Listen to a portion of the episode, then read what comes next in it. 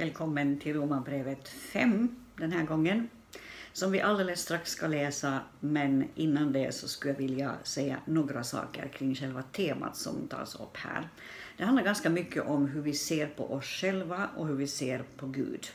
Och jag tror att det är jätteviktigt så här generellt sett som en introduktion. Det är jätteviktigt hur man tänker om sig själv och hur man tänker om Gud. Det är avgörande därför att det kommer att styra våra handlingar och våra val. Låt mig ta en bild. Sätt en elefantunge vid en stolpe, alltså bind fast den där och den kommer att hållas där livet ut. Också när du tar bort kedjan kring halsen. Den tror att den är begränsad att stå där. På samma sätt, ett barn som växer upp med konstant negativ kritik eller nedvärderingar, också om det skulle vara bara så här inlindat, men miljön är den, alltså en tydlig brist på bekräftelse och uppmuntran, så kommer så småningom att börja tro detsamma om sig själv. Det är liksom den miljön det växer upp i. Om vår identitet som troende av någon orsak är oklar, skapar det en osäkerhet genom hela livet. Är jag älskad eller inte älskad av Gud? Är jag förlåten eller inte förlåten? Är jag accepterad eller inte accepterad? Vågar jag tro att jag är välsignad eller kan bli välsignad eller inte? Om vi lyfter upp det här ännu liksom en nivå till och börjar tänka på vår begåvning, vår förmåga att producera något genom livet. Är jag utrustad eller inte utrustad av Gud? Är jag skapad för ett syfte eller inte skapad för ett syfte? Är det meningen att jag ska sitta i kyrkbänken hela mitt liv, eller har Gud tänkt något mer för detta, att jag är en del av hans rike? Så därför är för mig den här undervisningen om rättfärdighet en jätteviktig del av undervisningen om vår identitet som människor. Vilka är konsekvenserna av att vi har förklarats rättfärdiga inför Gud? Och då går jag till texten och jag läser från vers 1, Romarbrevet 5. När vi nu har förklarats rättfärdiga av tro har vi frid med Gud genom vår Herre Jesus Kristus. Genom honom har vi också tillträde till den nåd som vi nu står i, och vi gläder oss i hoppet om Guds härlighet. Men inte bara det, vi gläder oss också mitt i våra lidanden, för vi vet att lidandet ger tålamod, tålamodet fasthet och fastheten hopp. Och hoppet sviker oss inte, för Guds kärlek är utgjuten i våra hjärtan genom den helige Ande som han har gett oss. För när tiden var inne, medan vi ännu var maktlösa, dog Kristus i det ogudaktiga ställe. Knappast vill någon dö ens för en rättfärdig. Jo, kanske vågar någon dö för den som är god. Men Gud bevisar sin kärlek till oss genom att Kristus dog för oss medan vi ännu var syndare. När vi nu har förklarats rättfärdiga genom hans blod, hur mycket mer ska vi då inte genom honom bli frälsta från vredesdomen? För om vi som Guds fiender blev försonade med honom genom hans sons död, hur mycket mer ska vi då inte som försonade bli frälsta genom hans liv? Men inte bara det, vi gläder oss också i Gud genom vår Herre Jesus Kristus, genom vilken vi nu har tagit emot försoningen. Därför är det så, genom en enda människa kom synden in i världen och genom synden döden. På så sätt nådde döden alla människor eftersom alla hade syndat. Synd fanns i världen redan före lagen, men synd tillräknas inte där ingen lag finns. Ändå regerade döden från Adam till Mose också över dem som inte hade syndat genom en sådan överträdelse som Adams. Och Adam är en förebild till den som skulle komma. Men syndafallet kan inte jämföras med nåden. För om de många dog genom en endas fall, så har Guds nåd och gåva så mycket mer överflödat till de många genom en enda människas nåd, Jesu Kristi nåd. Inte heller kan gåvan jämföras med det som kom genom en endas synd. Domen kom genom en enda och ledde till fördömelse, men gåvan kom efter mångas överträdelser och ledde till ett frikännande. För om döden kommer att regera efter en endas fall genom denne ende, hur mycket mer ska då inte det som tar emot den överflödande nåden och rättfärdighetens gåva få regera i liv genom den ende Jesus Kristus? Alltså, liksom en endas fall ledde till fördömelse för alla människor, så har en endas rättfärdighet lett till ett frikännande till liv för alla människor. liksom de många stod som syndare genom en enda människas olydnad, så ska också de många stå som rättfärdiga genom den endes lydnad. Dessutom kom lagen in för att fallet skulle bli större. Men där synden blev större, där överflödade nåden ännu mer. Liksom synden regerade genom döden, så skulle också nåden regera genom rättfärdigheten och ge evigt liv genom Jesus Kristus, vår Herre. Paulus använder här i den första delen av det här brevet, som jag för övrigt kommer att kommentera lite mer än den andra delen. Paulus använder 3 verb som talar om hurdana vi är, eller var och var vi står. Alltså han talar om det vi var, det vi är och var vi står idag. Och de här verben är för mig jätteviktiga. I de 2 första verserna så sa han så här att när vi nu har förklarats rättfärdiga av tro har vi frid med Gud genom vår Herre Jesus Kristus. Genom honom har vi också tillträde till den nåd som vi nu står i. Och vi gläder oss i hoppet om Guds härlighet. Nu vet jag inte hur Paulus har tänkt, om det är meningen att man ska göra en stor jotto av det här att det står att vi står i nåden. Men jag gillar formuleringen. Och det för mina tankar till en bild som används i Jesaja 63 i Bibeln. Där används den i negativ bemärkelse, men själva bilden handlar alltså om hur man trampar en vinpress. Och det står så här, jag ska läsa sammanhanget alldeles snabbt och du ser att det är ingen positiv kontext på det sättet, men själva bilden att trampa vinpressen, det är den jag är ute efter. Det står, jag har trampat vinpressen själv, ingen bland folken hjälpte mig. Jag trampade dem i min vrede, trampade sönder dem i min harm. Alltså, bilden handlar om detta att man trampar bland druvorna för att framställa vin. Och den bild som Romarbrevet 5 använde här, eller det verb som användes här, det var att vi står i nåden. Det var det uttryck som finns i vers 2. Vi har tillträde till den nåd som vi nu står i. Och jag tänker mig bilden av vinpressen och hur vi står bland de här druvorna. Vi står i den här nåden och det produceras en vätska, det produceras ett vin av detta att vi bara står där och det blir liksom mera nåd, inte bara nåd för oss själva, men det blir någonting som blir den prägel som vi möter andra människor med. Ju mera nåd jag får ta del av, desto mera nåd blir också utflödet ur mitt liv. Ju mindre nåd jag förstår, desto mindre nåd kommer det också att finnas för andra människor. Därför är det här otroligt viktigt. Att stå där i den där vinpressen och att trampa i nåden så att det framställs mycket nåd. Vi är alltså benådade, vi är omgivna, på grund av Jesus Kristus så är vi omgivna av nåd. Nåden är den miljö vi frodas och växer och börjar producera frukt i. Och nåden kan också vara en församlingsmiljö. Den kan också saknas i en församlingsmiljö. Det finns församlingar där miljön är något helt annat än nåden och nådens druvor så att säga. Men där nåden finns, där växer människor. Och Paulus säger att konsekvensen av det här är att vi jublar eller vi gläder oss i hoppet om Guds härlighet. Det är en positiv miljö att stå i den där nåden och det skapas en glädje över Guds härlighet, över det Gud är för oss, över det Gud har gjort för oss, över den ställning Gud har gett oss i och genom Jesus Kristus. Och det präglar vår miljö och det präglar allt som går ut från vårt liv. Så nåden är en plats som vi står i. Och därför säger Paulus så här redan, eller i Romarbrevet 5 när vi går lite vidare. Han säger så här att vi har fått frid med Gud. Det här hittar jag i vers 8. Det står så här att Gud bevisar sin kärlek till oss genom att Kristus dog för oss medan vi ännu var syndare. Och det har lett till att vi har fått frid med Gud. Här tar han fram det här verbet var som jag ville understryka. Förutom verbet att stå i nåden. Han säger att vi var syndare. Han säger alltså inte att vi är fortfarande syndare. Han säger att vi var syndare.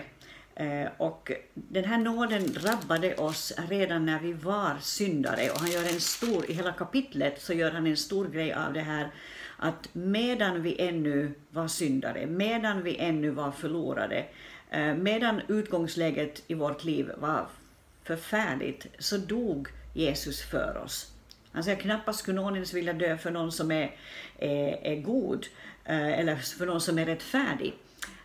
Det stod så här i vers 7, knappast vill någon dö ens för en rättfärdig, jo kanske vågar någon dö för den som är god. Men Gud bevisar sin kärlek till oss genom att Kristus dog för oss medan vi ännu var syndare. Och jag vill trycka på det här därför att ibland sker en sån här utveckling i våra liv som troende där identiteten som rättfärdiggjord i Jesus Kristus blir väldigt svag. Och det kanske har att göra också med det här att vi är så pinsamt medvetna om vår synd. Och det är nog bra på ett sätt att vi är pinsamt medvetna om den. Det jag är ute efter här nu, det är inte att vi ska liksom förklara oss syndfria konsekvent varje dag, utan snarare behöver vi nog ha lite koll på oss själva, var vi behöver sätta vårt fokus, vilka områden alltså i vårt liv som vi behöver jobba med. Det är därför vi tror på helgelsen, vi tror på att Jesus Kristus vill hjälpa oss att växa ifrån sånt som inte är bra och att växa in i sånt som är bättre, alltså beteendemönster, sätt att fungera med människor och så vidare. Men det är väldigt viktigt att vi lär oss att se på oss själva så som Paulus adresserar de troende i sina brev. Om vi tittar tillbaka på Romarbrevets början som vi var inne på för flera veckor sedan, så stod det så här att han själv kallar sig kallad till apostel, avskild för Guds evangelium, och så talar han om att evangeliet, detta evangeliet så har getts genom Jesus Kristus. Han har gett oss den nåd, Jesus Kristus alltså, genom honom har vi fått nåd och apostlaämbete och så vidare. Och hela hans beskrivning av hans egen identitet, hans tjänarskap, hans apostlaidentitet är präglad av detta att han är gjord ny genom Jesus Kristus. Om vi skulle ta beskrivningen som han håller fast vid i till exempel Första Korinthierbrevet 1, så står det att han skriver till Guds församling i Korint, de kallade och heliga som helgats i Kristus Jesus. Så där tar han det liksom ett steg längre. Han skriver inte till syndarna i Korint eller till syndarna i Rom, utan han skriver till de heliga. Och det säger något om identiteten, hur man ser på sig själv. Jag är helgad, jag är avskild för Jesus Kristus. Så min identitet är inte att jag är liksom bara en syndare, jag kommer alltid att vara en syndare. Jo, jag kommer alltid att få kämpa med synden så länge jag vandrar på den här jorden. Den tillhör aldrig det förgångna i mitt liv på det sättet att jag inte skulle ha problem med den längre. Men min identitet som troende är att jag är förlåten, rättfärdiggjord och helgad, heligförklarad i och genom Jesu Kristi verk. Och den spänningen måste vi klara av att leva i. Att vi å ena sidan kämpar med synden, ja. I den bemärkelsen så finns synden liksom nära vårt liv hela tiden. Varenda eviga dag så märker vi i vår livsstil, i vårt sätt att fungera, att det här är inte riktigt färdigt i mitt liv ännu. Och det är helt sant, och det kommer inte att bli fullständigt färdigt. Även om John Wesley, metodistkyrkans grundare, nog hade liksom en väldigt hög målsättning när det gällde helgelsen. Men det ska jag inte gå in i här nu, men vi kommer att kämpa med det här hela vårt liv, men vår identitet som troende är att vi är heliga. Vi är heliga. Och vi behöver lära oss att se på oss själva som heliga, därför att det kommer också att prägla vad vi vågar ta i, vilka uppgifter, vilken kallelse vi vågar säga ja till. Om vi hela tiden har fel bild av oss själva, så är risken väldigt stor att vi kommer att omyndigförklara oss själva, inkompetensförklara oss själva och ja, helt enkelt bara liksom säga att det kommer inte att gå i mitt liv. Jag har inte, I don't have what it takes. Jag har inte det som krävs. All right. Så det var om detta att vi var syndare. Han säger att vi har fått frid med Gud. Jag ska gå tillbaka till texten. När vi nu har fått förklarats rättfärdiga av tro har vi fått frid med Gud genom vår Herre Jesus Kristus. Bo Gertz säger i sin Romarbrevskommentar att frid med Gud, det betyder inte en känsla, det här är ett direkt citat nu, utan ett helt nytt förhållande till Gud. Det bygger på att något faktiskt har blivit annorlunda. Vi har fått frid med Gud, förr var vi hans fiender, vi levde under hans vrede, men denna frid som har tilldelats oss genom försoningen i Jesus Kristus ger oss tillträde till Guds nåd i vilken vi står. Och om denna nåd så säger Bo Gertz också att inte heller den är någon känsla utan den är ett faktum. All right. Så vi står i nåden, vi är omgivna av nåd och det präglar också, nåden präglar våra liv och vårt sätt att se på oss själva.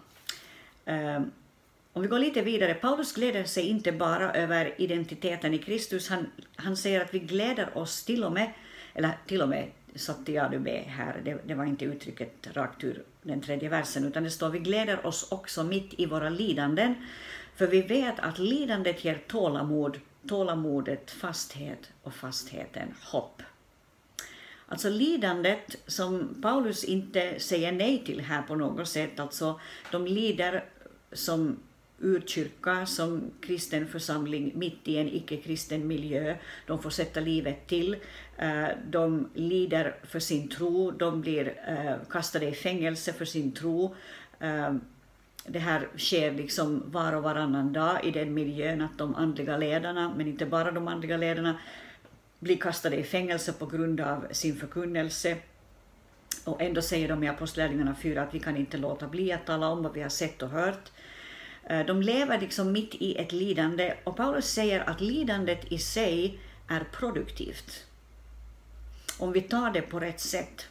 Nu, det finns ett sådant engelskt eller amerikanskt uttryck, säkert amerikanskt, där man liksom leker med ord lite och där man brukar säga så här att någonting can either make you bitter or better.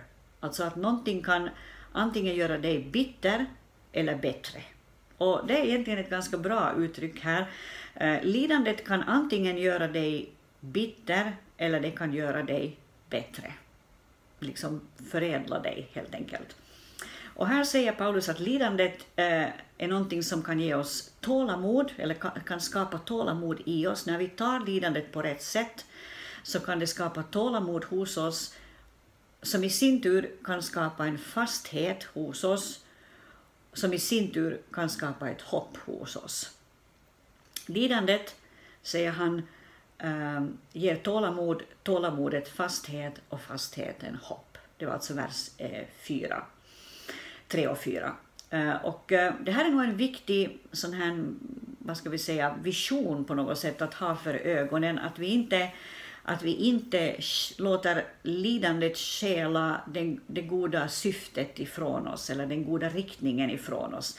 I Jakobsbrevet 1 hittar vi något liknande, likaså i Filipperbrevet 1, och jag ska läsa de här sammanhangen.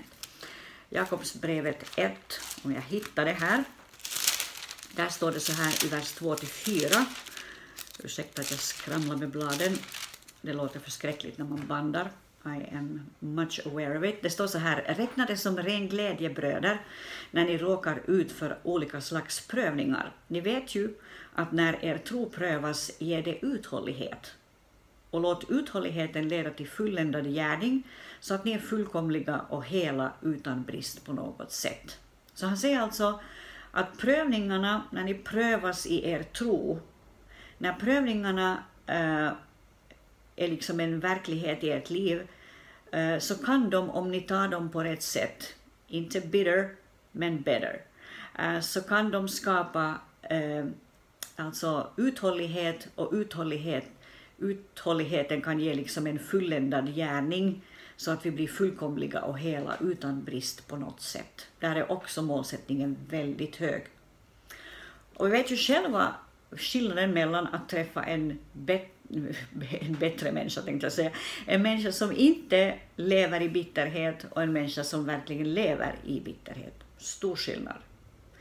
Så Paulus talar egentligen här i Romarbrevet 5 om en miljö som vi kan skapa för oss själva att växa, eller som Gud skapar för oss att växa i. Tålamod, fasthet och hopp mitt i lidandet. Så säger han alltså, vi går tillbaka till Romarbrevet 5, hoppet sviker oss inte, det här hoppet som produceras av tålamodet, fastheten, hoppet sviker oss inte, för Guds kärlek är utgjuten i våra hjärtan genom den helige Ande. Notera kopplingen där. Hoppet kan nog svika mig om jag inte är kopplad liksom på ett medvetet plan till detta, att Guds kärlek ska vara utgjuten i mitt hjärta varje dag genom den helige Ande som han har gett oss. Och jag menar alltså att det här är någonting som jag behöver söka varje dag. Det här är inte bara liksom en teoretisk sanning att över alla kristna över hela världen så är den helige Ande utgjuten och producerar allt det här. Jo, den helige Ande är utgjuten på ett teoretiskt plan, ja, men man kan välja vad som kommer in i ens liv och vad som inte kommer in i ens liv. Jag känner många troende människor som är fyllda med ganska mycket bitterhet eller med ganska mycket hårdhet eller med andra egenskaper, där man inte lever i en daglig input av Guds kärlek som gör att också hoppet hålls levande.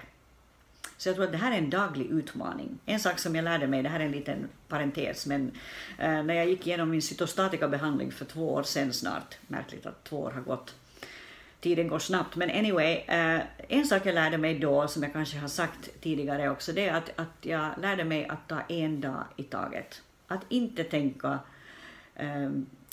imorgon eller nästa år eller om 5 år, och det är ju på ett sätt en ganska naturlig konsekvens när man får en cancerdiagnos, så blir det lätt så att man tänker att 1, 2, 3 går jag och dör om 1 månad eller så.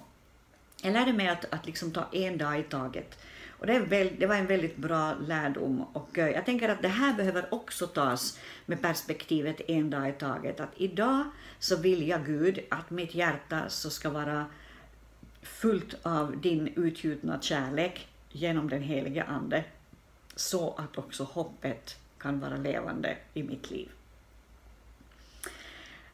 Och det här ligger ju väldigt nära det som Johannes skriver i sitt första brev i det 4:e kapitlet och i den 16:e versen. Där finns en formulering som är underbar och som ni som har hört mig predika många gånger så har garanterat hört mig citera det här. Det står så här: och vi har lärt känna den kärlek som Gud har till oss, och vi tror på den. Alltså, vi har lärt känna den kärlek som Gud har till oss. Nu kommer här alldeles tydligt det där som jag förklarade för en liten stund sedan, att Guds kärlek är tillgänglig för alla troende, ja, när som helst, vilken tid på dygnet som helst. Men det är inte nödvändigtvis så att vi har lärt känna den kärlek som Gud har till oss. Jag tror att man kan leva ett helt liv som troende utan att ha lärt känna den kärlek som Gud har till en. Men här säger Johannes alltså att vi har lärt känna den här kärleken och vi tror på den. Varför? Jo, därför att vi har lärt känna den. Så det här är liksom den miljön som vi behöver lära oss att leva i och växa i och på något sätt frodas i, så att perspektivet i vårt liv blir rätt. Då går vi ännu lite vidare, vers 9. När vi nu har förklarats rättfärdiga genom hans blod, hur mycket mer ska vi då inte genom honom bli frälsta från veredesdomen? Här tar Paulus in, och det fortsätter egentligen genom hela kapitlet sen mot det slut, han tar in den här tanken att rättfärdiggörelsen, detta att jag har förklarats rättfärdig och ren inför Jesus Kristus, det är någonting som kommer att hålla livet ut. Det kommer att föra mig genom vredesdomen. Det kommer att bli en benådning på den dag när Gud dömer mitt liv. En benådning på grund av Jesus Kristus och vad han har gjort för mig. Vi blir frälsta genom det liv som Jesus Kristus har gett för oss. Och det står så här att vi gläder oss, det här är vers 11, i Gud genom vår Herre Jesus Kristus, genom vilken vi har tagit emot försoningen. Och han säger alltså att genom en enda människa kom synden in i världen, och genom synden kom döden. Det är liksom konsekvenserna av synden är död. Och på det här sättet så nådde döden alla människor. Det här är utgångsläget för alla människor. Det här tryckte jag ganska mycket på i de 2 tidigare undervisningssessionerna. Men det står också att syndafallet kan inte jämföras med nåden. Vers 15. För om de många dog genom en endas fall, så har Guds nåd och Guds gåva så mycket mer överflödat till de många genom en enda människas nåd, Jesu Kristi nåd. Och det är en plats där vi växer i. Vi växer i Jesu Kristi nåd som är kraftfull, som har kraft att lyfta oss från mörker till ljus. Jag är fascinerad över till exempel människor som Staxet i Sverige, som jag följer hans uppdateringar på Facebook varje dag, där det liksom kommer fräscha undervisningar och intervjuer, vittnesbörd med människor som har kommit till tro, och hans hjärta brinner för Jesus, och det är liksom något helt annat än vad som fanns i hans liv för ett antal år sedan. Och det är vad Guds nåd kan göra i människor. Så kom inte att påstå att Guds nåd bara är liksom en sån här teologisk liten sanning som vi behöver ha på klart, som vi säger det, utan Guds nåd är en kraft som kan förvandla människors liv. Den värsta busen kan bli den bästa predikanten. Fantastiskt. All right. Vi är tillbaka med Romarbrevet 6 om en vecka. Tills dess, må så väl.